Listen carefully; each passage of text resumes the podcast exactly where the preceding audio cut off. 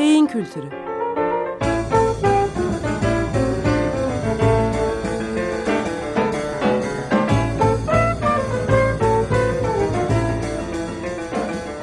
Tarihten, sanattan ve edebiyattan örneklerle beyin.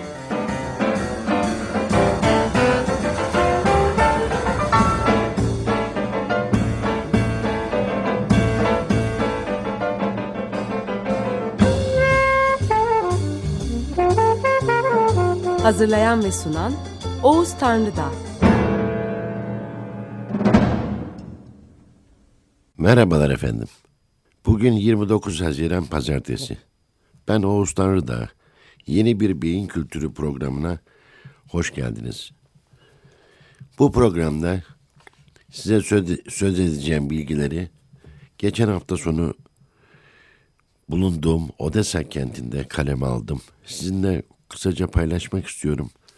Ee, buradan kuş uçuşu bir saat mesafede Ukrayna'nın güney Karadeniz sahilinde olan çok şirin bir sayfiye ve kültür şehri görmeyenleriniz varsa özellikle görmelerini tavsiye ederim. Harika bir hafta sonu tatili için ideal bir seçenek ve aynı zamanda çok ekonomik bir seçenek teşkil ediyor. Orada kalem aldığım satırları şimdi bu programda sizle orayı bir, bir, bir kez daha anarak e, paylaşmak istiyorum. Geçen program içinde incelediğim ve sonuçta kendisinin yanılsamasıyla aynı şey olduğuna karar verdiğimiz özgür irade kavramının sosyal bilimlerde, davranış bilimlerinde ve beyin biliminde neden böyle olmak zorunda olduğuna dair düşüncelerimi ve örnekleri paylaşmak istiyorum. Önce sosyal bilimler. Soru şu. Neden sosyal bilimler açısından özgür irade yanılsamasıyla aynı şey olur? Ya da özgür irade sanılan şey aslında yanılsamasıdır. İrdeleyelim. İnsan sosyal bir varlıktır. Ama birçok canlı türünde sadece ufak bir topluluk içinde yaşamakta sınırlanmış bir sosyallik söz konusu iken insan türünde sosyallik toplumsallık boyutuna yükselir. Toplumsallık boyutu sadece kendi ailen, kendi kabilen, kendin gibi olanlarla yaşamaktan farklı, öte, kendi türünün farklı durumda olan topluluklarıyla aynı ülkede, aynı kıtada, aynı dünyada yaşıyor olmanın, gereğinde temas içinde olmanın ya da olacak olmanın bilincini insana kazandıran bir boyuttur.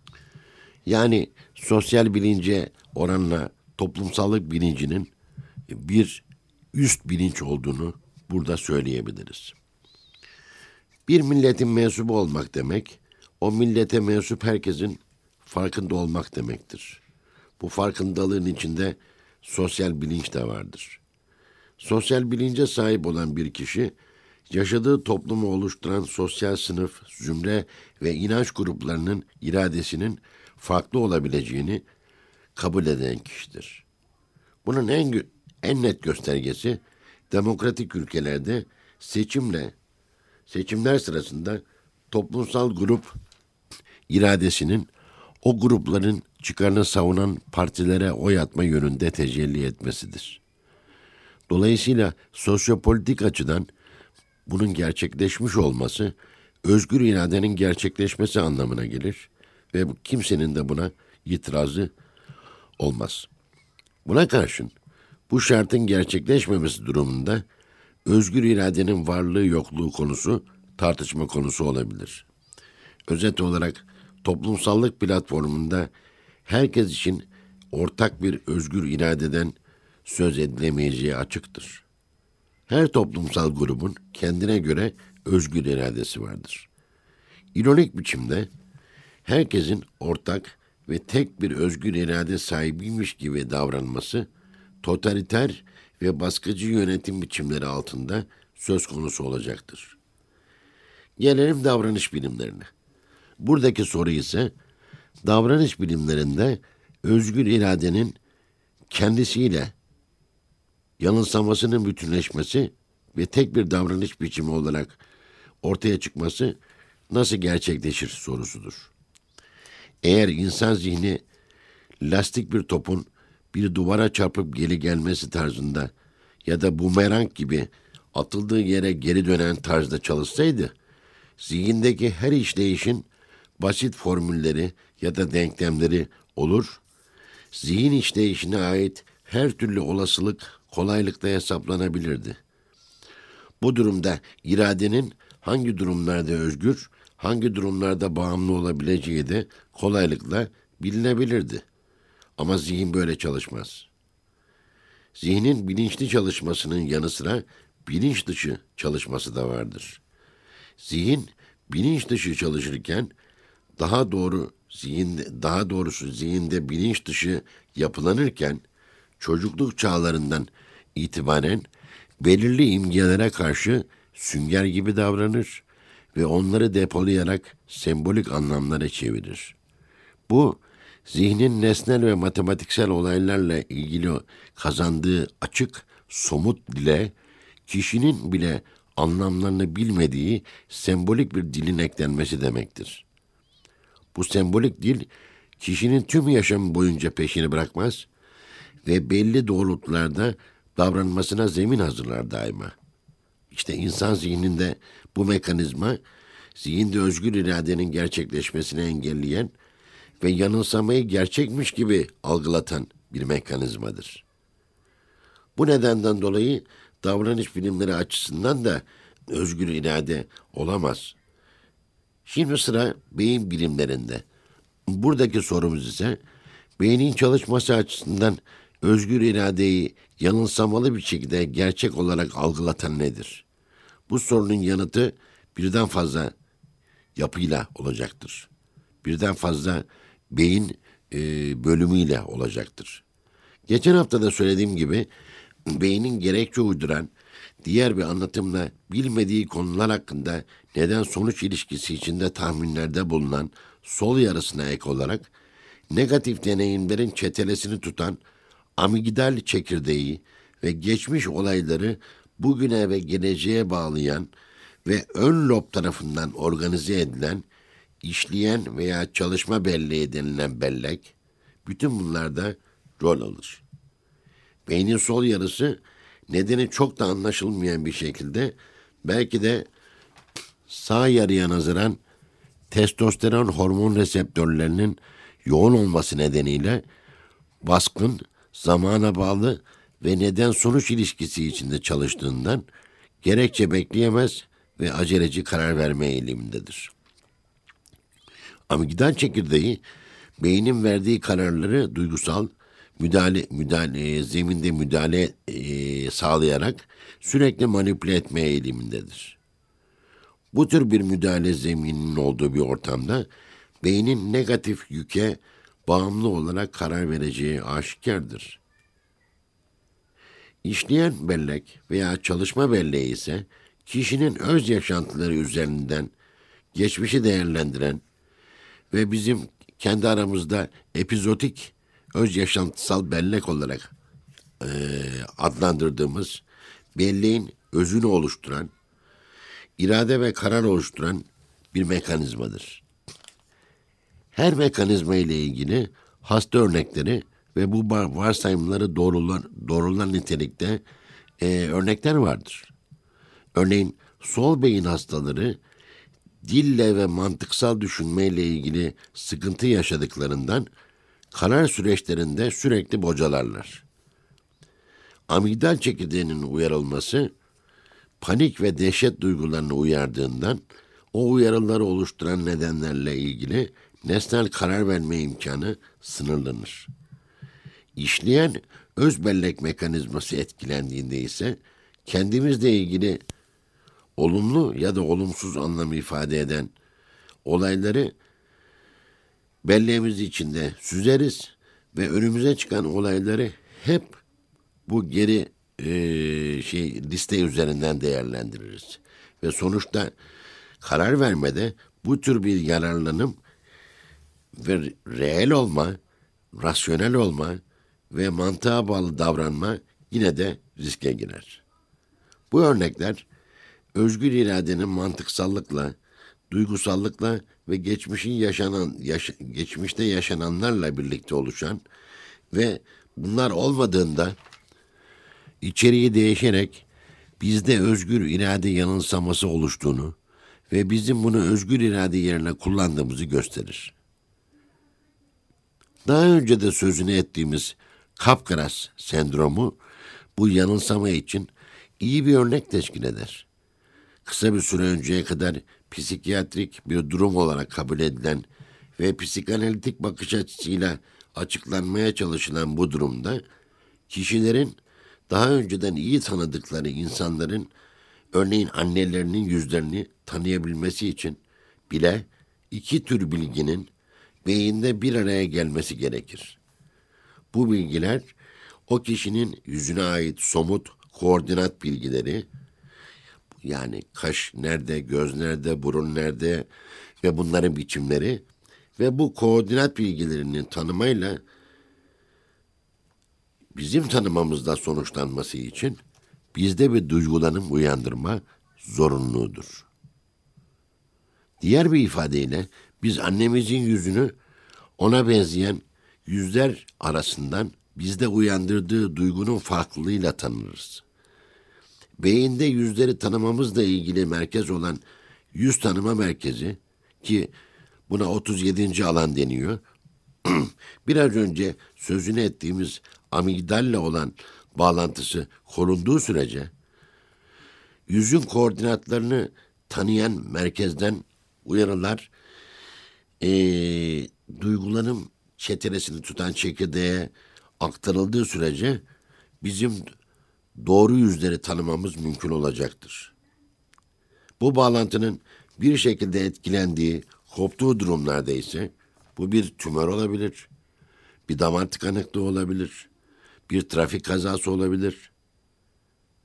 Koordinatlarıyla tanıdığımız yüzün annemize ait olduğunu beklenen duygusal reaksiyon oluşmadığı için tanıyamayız ve reddederiz. Yani annemizin annemiz olduğuna yönelik kararımızda bir değil iki standart ortaya çıkar. O ve değil. Ve biz bunun ikisini de özgür irademiz varmış gibi değerlendiririz. Böylelikle özgür irade meselesi beyinde de karmaşıklaşır ve kendisiyle yanılsaması aynılaşır. Özet olarak toplumsal, bireysel ve beyinsel açılardan bizim özgür irade dediğimiz şey aslında yanılsamasıyla ortaya çıkan bir şeydir. Ancak her durumda biz kararımızı özgür iradenin sonucu olarak oluşan karar olarak algılarız. Sorun da budur zaten. Yani insanda özgür irade kendi başına ve kendisine değil yanılsamasıyla birlikte var olan bir şeydir. Ondan ayrılamayacak bir şeydir. Her üçünü yani toplumsal, bireysel ve beyinsel yanları birlikte ele aldığımızda teorik olarak daha önce de söylediğim gibi muazzam önemli bir konu olarak takdim edilmesine rağmen özgür iradenin pratikteki önemi değeri sıfırdır. Ve hiçbir şekilde insanın peşinden gitmek zorunda olduğu, gidebileceği ve sonuç olarak da doğru bir sonuca ulaşabileceği bir konu değildir. Çünkü insan biyolojik bir varlıktır. Sosyal ve toplumsal bir varlıktır. Ve bireysel, kişilik taşıyan bir varlıktır. Her üç mekanizmada da yani e, sosyolojik açıdan, e, biyolojik açıdan ve psikolojik açıdan özgür irade kavramını tartışmalı hale getiren ve yanılsamasını kendisiymiş gibi gösteren mekanizmalar vardır. İşin özeti bu. Yani bundan kaçınmamız filan söz konusu değil. Evet, bu tür bir gerçekle karşılaşıldığında sonuç belki birçok insan için son derece moral bozucu, e, negatif bir sürpriz olarak algılanabilir. Ancak morali bozulanların daha çok tek tip bir özgür irade anlayışından yana olan insanlar olduğunu da söylemeliyim. Bu tek tip özgür irade anlayışı aslında kendi toplumsal grubunun, kendi kültürel ve bireysel yaklaşımının tercihlerini başka toplumsal gruplar, kültürler ve bireyler üzerinde genelleştirmekten başka bir şey yapmayan bir tipolojidir. Bu tarz bir özgür irade anlayışı sadece ona sahip olanlar için özgürleştirici bir rol oynamakla kalmaz. Aynı zamanda başka gruplar ve bireylerin özgür iradeleri üzerinde de baskı anlamına gelir. Bunun ne demek olduğunu samimi olarak anlamak isteyenlerin şöyle bir tarihe ve bugünün dünyasına bakmaları yeter. Ancak bu bakış canlı değil, samimi olmalıdır. Örneğin, tarihte özgür irade nasıl gerçekleşmiştir? Bunun en basit yanıtı, tarihte herkesin kendine özgü bir özgür irade sergilemeleri diye bir şeyin olmadığını ve bunun güçlüler tarafından empoze edilen ve kültür değişimleriyle olanaklı kılınan ve toplumlara empoze edilen bir özgür irade anlayışı olduğudur. Bütün insanlık tarihi, tarihi buna şahittir. Örnek mi? Sayısız örnekleri var ama çok çarpıcı bir örnek olarak Güney Amerika kıtasının son 600-700 yıllık tarihi gösterilebilir. O tarihlerde Mayaların, İnkaların, Azteklerin torunlarından oluşan çok çeşitli ve renkli insanlık görünümü 100-150 yıl içinde tekli bir kültürün hakimiyetine geçirilmiş, onca dil ve inanç biçimi İspanyolca, Portekizce dillerinin ve koyu Katolik anlayışının hakimiyeti altına girmiştir. Bunun anlamı 1500'lü yıllardan itibaren Güney Amerika halklarının özgür iradesinin İspanyol ve Portekiz özgür iradesiyle yer değiştirmiş olmasıdır. Yani ilk ve gerçek özgür irade hakimlerin sayesinde yanılsamasıyla yer değiştirmiştir. Oldukça ironik bir örnekle devam edelim. Fransız devriminin üçlü sloganını herkes bilir.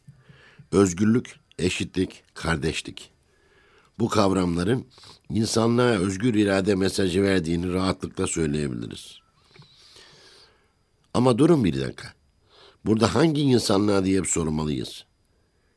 Eğer bu soruyu sormazsak ve bu kavramların tüm insanlıkla ilgili olduğunu iddia ed- edersek derin bir yanılsama içine girmiş olabiliriz. Tarihi çok eksik bir şekilde aynı zamanda değerlendiririz. Hangi insanlık sorusunu sorduğumuzda ise sadece Afrika'nın tarihini gözümüzün önüne getirmemiz yeter. Bu sloganlar Afrika halklarının özgürleşmesinin değil köleleşmesinin sloganlarıdır. Afrika'nın özgür iradesi ise ulusal kurtuluş mücadeleleri içinde ortaya konulmaya çalışılmıştır. Özet, özgür irade kavramı tarihsel açıdan koskoca bir yalandan ibarettir. Bugünün dünyasındaki durum tarihten hiç de farklı değildir. Toplumsal açıdan her toplumun, her toplum kesiminin özgür irade anlayışı farklıdır. Bir kesim için gerçek olan başka bir kesim için sanaldır. Bunun en çarpıcı örneklerinden birini son seçimde yaşamadık mı? Şimdi seçim sonuçlarından sonra kim kimle özgür iradesi, e, özgür irade tartışması yürütebilir ki? Mümkün mü böyle bir şey? Herkes kendine göre özgür iradesini kullanmıştır. Kullandığı iradenin gerçek mi yanılsama olduğu kimsenin umurunda değildir. Tarihsel ve toplumsal açılardan özgür irade kocaman bir balondur, başka da bir şey değildir. Davranış bilimlerinde farklı mıdır sizce? Freud farklı değil diyor. Bilinçaltı kavramı, rüyalar hep özgür iradeyi engelleme potansiyelleri üzerinden tartışılmıştır. Jung farklı değil diyor. İnsan davranışlarının kültürel altyapısı ve kolektif hafıza e, özgür iradenin gerçekleşmesini engelleyici etkenlerdir. Şu 60 yıldır kapısının önünde beklediğimiz Avrupa Birliği'ne zaman içinde ne totaliter, faşist ülkeler girdiği halde bizimle ilgili direnç Şimdi Avrupa'nın özgür iradesi mi oluyor yoksa? Yoksa genlerine kadar işleyen kültürel ve tarihsel farklılıkların başka bir medeniyete olan direncini mi temsil ediyor?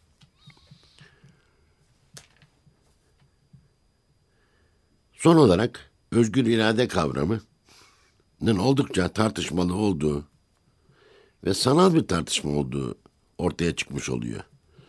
Bugün bunları e, söylememizdeki en, en önemli etkenin son 40-50 yıldır yapılan beyin araştırmaları olduğunu söyleyebiliriz. Çünkü beyin araştırmalarının gösterdiği sonuçlar deyim yerindeyse yeni bir insanlık, yeni bir tarih, yeni bir kişi, yeni bir beyin tanımlıyor. Yüzyıllar boyunca sosyal bilgilerin bilinçaltlarımıza kazıdığı eksik, yanlış yönlendirmelerle dolu bilgiler bir karşılığını bireysel psikoloji içinde gördükten sonra yani öbür uca alabildiğine savrulduktan sonra şimdi beyin araştırmaları neyin ne olduğunu gayet açık bir şekilde söylüyor. Ve bir hasta grubundan söz ederek bitirmeye çalışayım. Hangi hasta grubundan söz ettiğimizi tahmin ed- edebilirsiniz. Bu kalp hastalığı, böbrek hastalığı, eklem ve kemik hastalıkları grubu değil herhalde. Psikiyatri hasta grubu. Bu hasta grubundan özellikle psikoza sahip olanların da hastaların zihinlerinde dönüşmüş gerçekler, dönüşmüş algılar, sanrılar, hezeyanlar yaşandığı için özgür iradenin ortaya konabileceği bir zemin tabii ki yoktur. Burada tabii hasta hakları bakımından hastaların kendilerini e, duyguları yönünde ifade etmeleri anlamında ciddi bir sorun alanı ortaya çıkıyor. Buna karşı hastalardan bir bölümü gördükleri hayalleri, duydukları sesleri gerçek kabul ediyor ve oralardan özgür iradelerine hitap edildiğinde ne isteniyorsa onu yapma eğilimi içine giriyorlar. Demek ki normali olsun, anormali olsun davranış biçimlerinde de özgür irade bir yanılsamadan başka bir şey değildir. Haftaya görüşmek üzere dostlar. Beyin Kültürü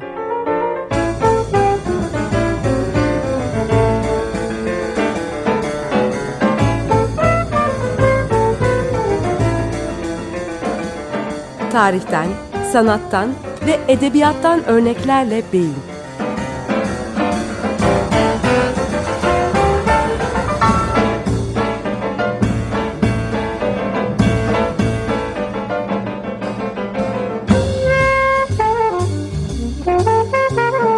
Hazırlayan ve sunan Oğuz Tanrıdağ. Açık Radyo program destekçisi olun. Bir veya daha fazla programa destek olmak için 212 alan koduyla 343 41 41